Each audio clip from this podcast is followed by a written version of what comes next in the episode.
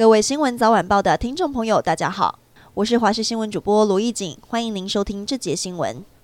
新北市长侯友谊日前二度出手，成功协调国民党在大兴店区的立委初选，展现共主气势。不过，曾经在二零一四年参加国民党土树三英议员初选的媒体人罗友志，却爆料，当年还是副市长的侯友谊向他表示，党内高层会出五百万让他换选区。面对指控，侯友谊态度低调保守，只表示台湾虽然保障言论自由，但也是法治国家。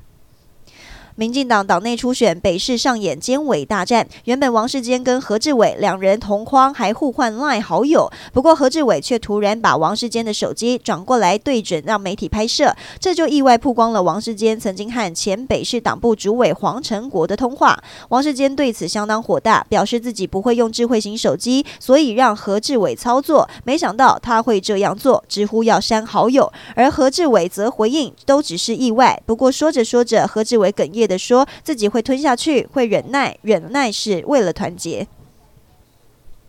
长荣航勤昨天深夜在桃园机场执行一架长荣航空 A 三二一空机的脱机作业时，不慎碰触到波音七七七客机，导致机鼻受损。长荣航勤回应已经主动通报主管机关，并暂停肇事员工勤务。长荣工会强调，上亿元的飞机维修费用落在几万块月薪的员工身上，重点应该是疫情后人力短缺的问题。一位四十二岁的台湾男子跟团到九州的豪斯登堡乐园，在搭乘运河游船时没有穿救生衣，从甲板后段意外坠河。当下有乘客听到落水声，赶紧通报找人，但情况并不乐观。抢救五天之后宣告不治。目前日本警方已经介入调查。